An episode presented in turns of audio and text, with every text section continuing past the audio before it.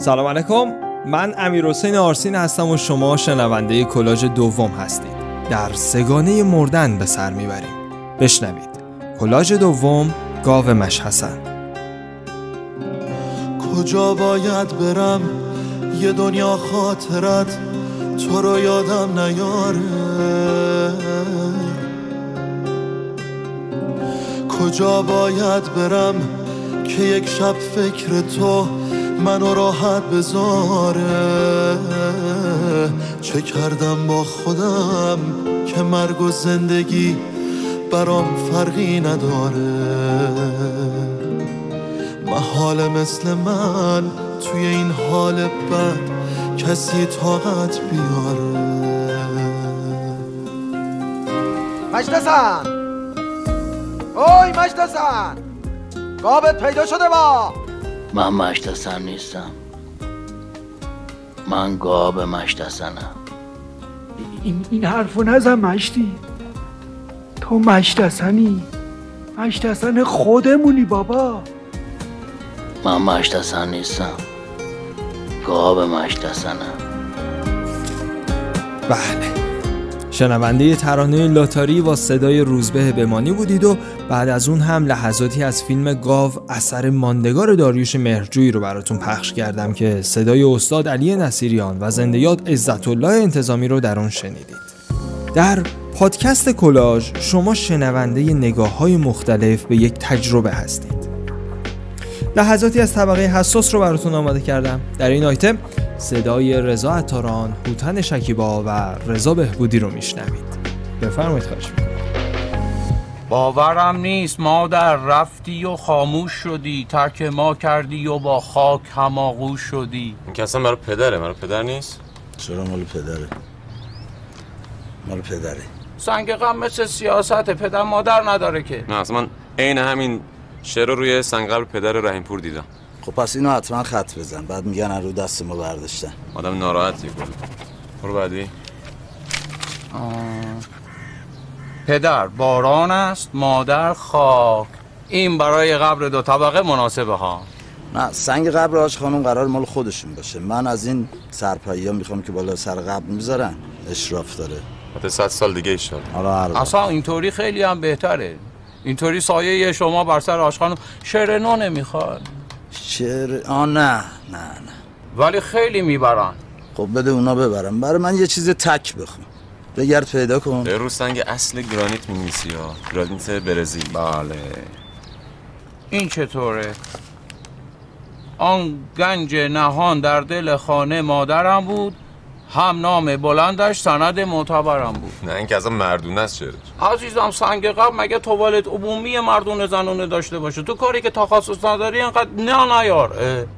خب تو این بخش من یه مهمون ویژه دارم. مهران باقی، نویسنده و روزنامه نگار، مهمان ماست و قراره که از تجربه متفاوتی که در سوگ پدرش داشته برامون بگه. اه من پدرم دو تا مریضی سخت گرفت. سرطان اولش رو سال هشتاد و سه گرفت و خب هی با درمان دکتر و مقاومت خودش اداره شد این بیماری، و سرطان دومش رو از سال نود و هفت گرفت که خب سرطان مغز استخوان بود و با توجه به سن و سال پدر و اینکه یک سرطان دیگه هم داشت و بیماری‌های زمینه‌ای زیادی هم داشت، حدس هممون شاید تو دلمون این بود که دیگه پدر مدت زیادی کنارمون نخواهد بود. دیدید که آدم نمیتونه فکر نکنه به روز مرگ، اون روز موعود، و هر چقدر هم در موردش آماده باشید باز هم آدم ضربه وحشتناکی میخوره. من یکی از حالا مصیبت هایی که همیشه بهش فکر میکردم، یکی خود مرگ پدر بود و دو این بود که بخوام پدرم رو در اون شرایط ببینم، و یکی از ترسام این بود که در واقع اگه پدر فوت کنه من چجوری به زهران نرفتنم رو توجیه کنم. تصمیمم واقعا و قطعی این بود که نرم، به خاطر اینکه واقعا دوست نداشتم عزیزترین کسم رو در واقع در اون شرایطی ببینم که میدونم خودش هم دوست نداشت. پدر فوت کرد. پدر آذر ماه سال هزار و چهارصد متاسفانه فوت کرد و در گیرودار روز اول بعد از فوت خب همه جمع شده بودیم خونه و من خیلی پریشان حال بودم. مثل همه اعضای خانواده بخش زیادی از پریشانیم هم در واقع بابت همین بود که وای بهش زهرا چی میشه و چه در واقع خاکی به سرم بریزم در مورد بهش صحرا. ولی خوشبختانه یک هو یک جرقه تو ذهنم خورد و این اون بود که پدرم وصیت کرده بود سه سال قبل، همون سال نود و هفت وصیت کرده بود که بعد از فوت بدنش رو اهدا کنن به دانشکده پزشکی دانشگاه تهران. برای اینکه همون موقع دانشگاه تهران یک مصاحبه‌ای رئیسش کرده بود و داشت میگفت که ما با کمبود جنازه مواجهیم، مجبوریم جنازه رو با در واقع قیمت‌های خیلی گرون از کشورهای حالا همسایه مثل پاکستان بخریم و سالها مجبوریم ازش استفاده کنیم. بعد مجوزهای شرعی رو گرفته بودن و یک فراخوان داده بودن که اگه کسی دلش میخواد در واقع بیاد بدنش رو اهدا کنه، که پدرم، برادرم و من خودم با تأخیر رفتیم، هر سه این کار رو کردیم. خب جنگ در خونه به پا شد، طبیعتاً مادرم خیلی مخالف بود به خاطر اینکه میگفت این تصمیمتون خودخواهانه است، اگه آدم یک روزی بعد از فوتتون بخواد بیاد پیشتون و دلتنگتون باشه کجا باید بیاد و این کارو نکنید. و با وجود اینکه مادر خودش پرستار بود سالها و این قضیه براش خیلی عادی بود، ولی پدر این کارو کرد و مصر بود تا لحظه آخر بر این وصیت. و من هم به مادر یادآوری کردم با اینکه مادرم اولش مخالفت میکرد و نهایتا خوشبختانه مادرم هم به تصمیم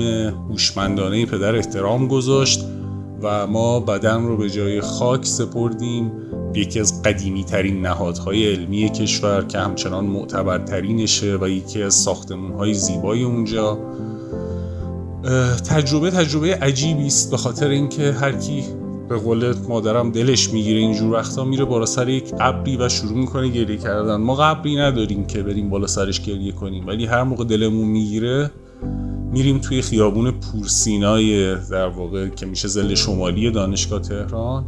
دقیقاً روبروی سردخونه ایست که میدونم پدر اونجاست و داخل یک سری مواد جنازه رو میخوابونن تا در واقع فاسد نشه. ما میریم اونجا هر از گاهی، شاید هفته یک بار، گاهی وقتا هفته دو بار، به مناسبت‌های مختلف. تولدش رو اونجا جشن گرفتیم، سال تحویل اونجا بودیم. هر وقت از دم دانشگاه تهران از دل شمارش روزهای تعطیل به خصوص رد شدید و دیدید چند نفر دارن جلوی نرده‌های دانشکده پزشکی اشکی می‌ریزن یا سیگاری روشن کردن و گذاشتن روی سکوی جلوی نرده‌ها، بدونید که خانواده ما هستن.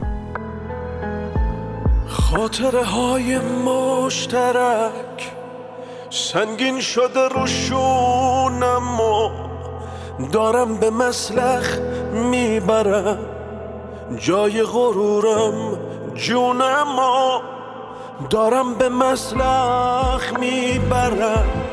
این جمله های آخر رو بعد از تو بسپارم به کی؟ اندوه چشمای ترا. ممنونم از مهران باقی. ترانه‌ای هم که شنیدید مسلخ بود با صدای رضا یزدانی. اما تو این بخش میخوام یک کتاب بهتون معرفی کنم، کتاب از قیطریه تا اورنج کانتی نوشته حمیدرضا صدر که وصیت کرده بود این کتاب بعد از فوتش منتشر بشه. حمیدرضا صدر رو که خیلی از ماها به عنوان کارشناس فوتبال در برنامه نود شناختیم، توی این کتاب از زندگیش و از علایقش نسبت به سینما و فوتبال نوشته. و در مؤخره این کتاب هم خانم غزاله صدر، دختر ایشون، درباره آخرین روزهای زندگی پدر وقایع نگاری کردن. لطفاً بشنوید بخشی از مؤخره کتاب از قیطریه تا اورنج کانتی به قلم غزاله صدر و با خوانش مهیا سعیدی. به لطف خدا این عمل را هم پشت سر گذاشتی و به خانه برگشتی. یادت میآید به شوخی به همه میگفتی شدم گربه هفت جون، نمیدونم چرا هرچی میشه نمیمیرم. یک بار که با پرستاری آمریکایی صحبت میکردیم گفت ما تو آمریکا میگیم گربه نه تا جون داره، شما هنوز دو تا جون اضافه هم دارین آقای صدر. آن روزها خوشحال بودی و به مامان میگفتی مهرزاد دوباره خودم شدم. میگفتی که همین زندگی ساده برایت کافی است، اینکه کتاب جدیدی را که انتخاب کرده بودی ترجمه کنی، غذا بخوری، عصرها با من اخبار گوش بدهی و شبها کنار هم فیلم ببینیم. میگفتی با همین ها راضی هستی در همین خانه کوچک. آخرین تولدت را یادت هست؟ لپتاپت شکسته بود و صفحه‌اش را با چسب نگه داشته بودیم. برای تولدت لپتاپ خریدم اما تو هیچ وقت از آن استفاده نکردی. میگفتی دخترم من دارم میمیرم، نباید برام چیز جدیدی بخری، اینو میذارم برای خودت استفاده کن. و حالا هر دو لپتاپ کنار هم نشستند و تو اینجا نیستی.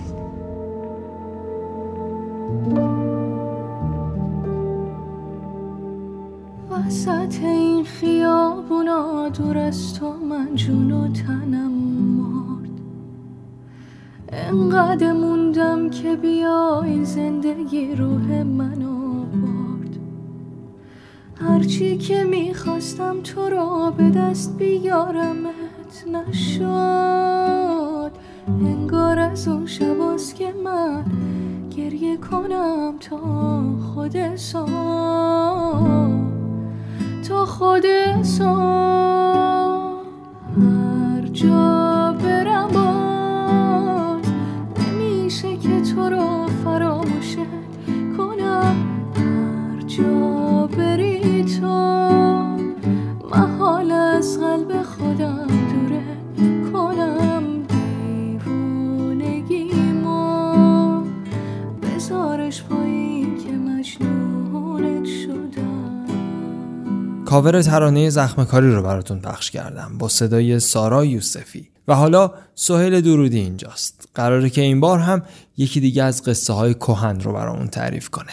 سهیل جان در خدمتیم، برو بریم. گیلگمش نام قهرمانی است که در بین النهرین متولد شده. او اولین ابر انسانی است که بشر به چشم خود دیده.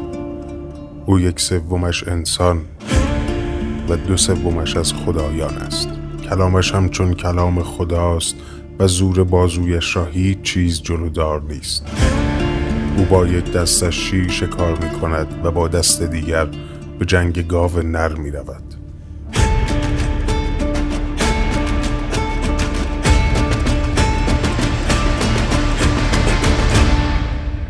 همه چیز در اطراف او آرام بود و مردم با شادی زندگی می کردند تا روزی که مردی از کوهستان پایین آمد. مردی تنومند به نام انکیدو که دشت را زیر سلطه خود درآورده بود. مردم نزد گیلگمش رفتند و از او کمک خواستند. قهرمان شهر اوروک راهی جنگی شد که زندگیش را برای همیشه تغییر داد. نتیجه نبرد پیروزی گیلگمش بود. وقتی انکیدو شکست را پذیرفت به او گفت من در نبرد برادر خویش را یافتم.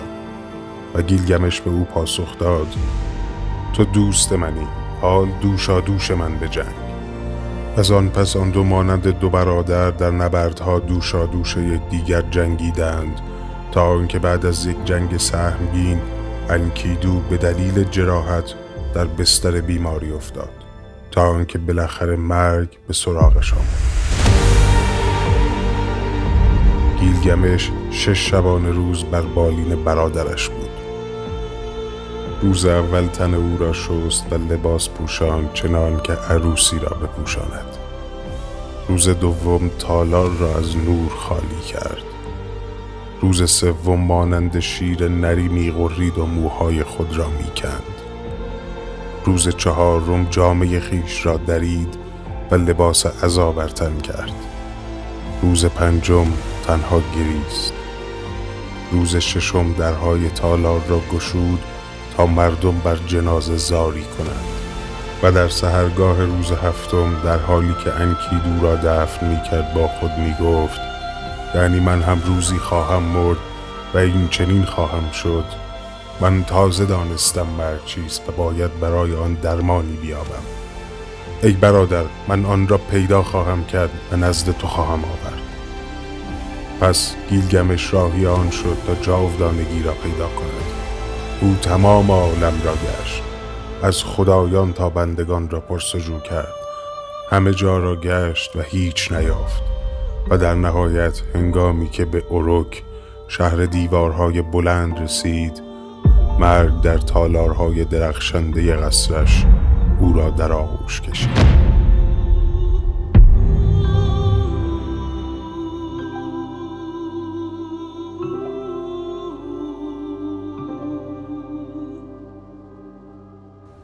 خدا رو شکر فامیل مهربون دارم. منو تو این مصیبت تنها نذاشتم.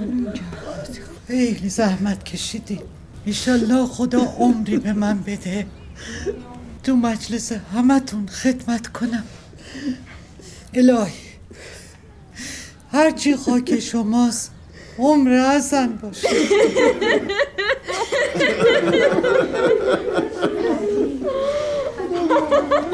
علی جان، مادر، ولی اینطور نکن.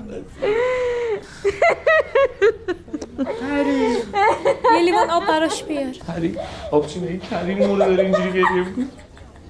هری جان، مادر چه چشیم؟ داری میگه زلیل میگه تو الان با خندیدنه چه سه تا تو بیار پایی دورت بگردم. چی شدی تو؟ داری میخندی داری میخندی آبه میخند سرت بابا ما صحبه ازاییمه دیگه هرچی خاک شماست برای عمره ازم. من گفتم بابا این سکین سودیت الفاتحه هم از صلوات.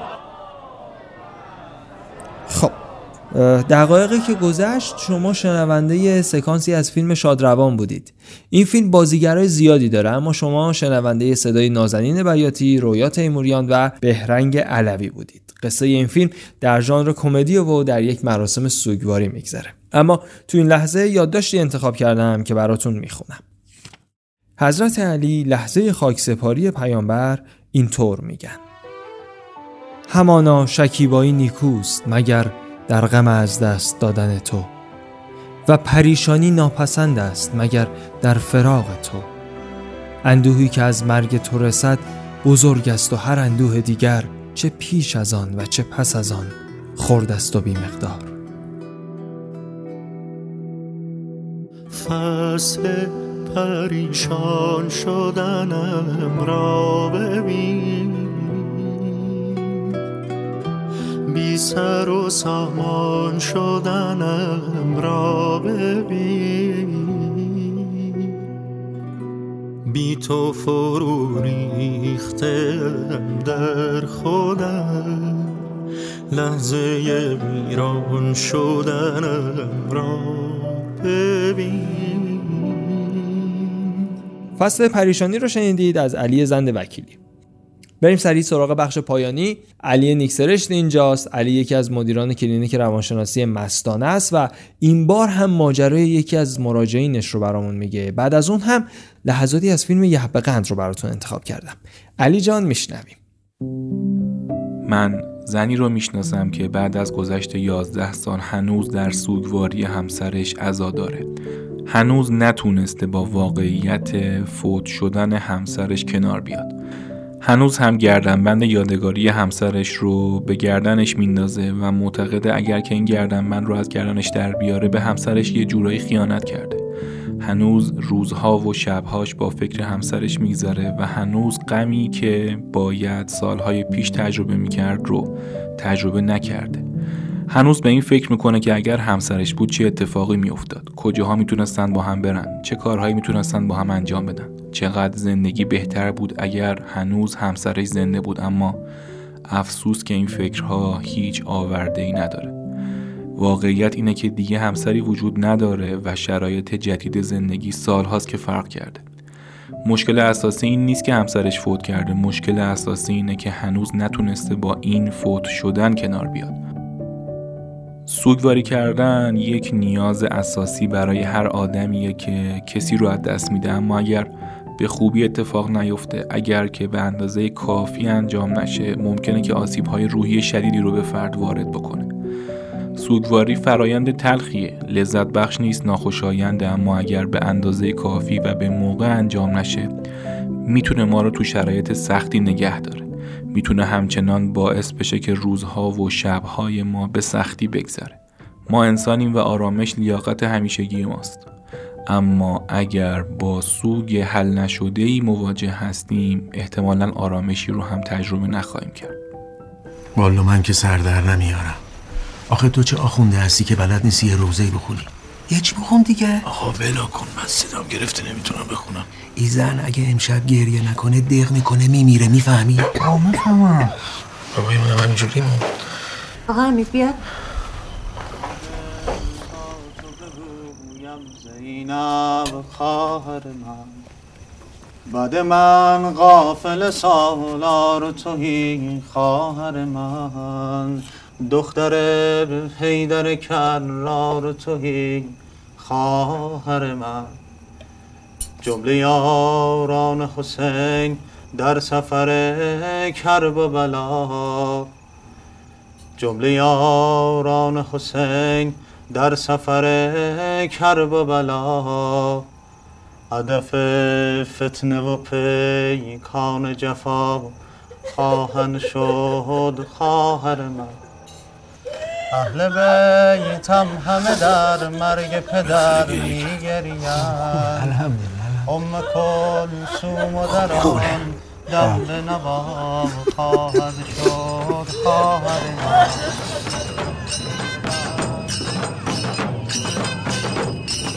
ممنونم از همراهیتون. این کلاژ دوم بود که شنیدید. سعی کردیم این پادکست رو در همه پادگیرها منتشر کنیم و فقط کافیه که عبارت پادکست کلاژ رو سرچ کنید. من امیرحسین آرسین میزبان شما بودم و رفقای من مینا صباغی، مهران باقی، مهیا سعیدی، سهیل درودی و دکتر علی نیکزرشت من رو در کامل کردن این کلاژ همراهی کردن. طراحی نشان و کاور رو علی احمدی زحمت کشیده و بی نهایت سپاسگزارم از راهنمایی‌های محمد عشق خیلی مخلصیم. خدا نگهدار.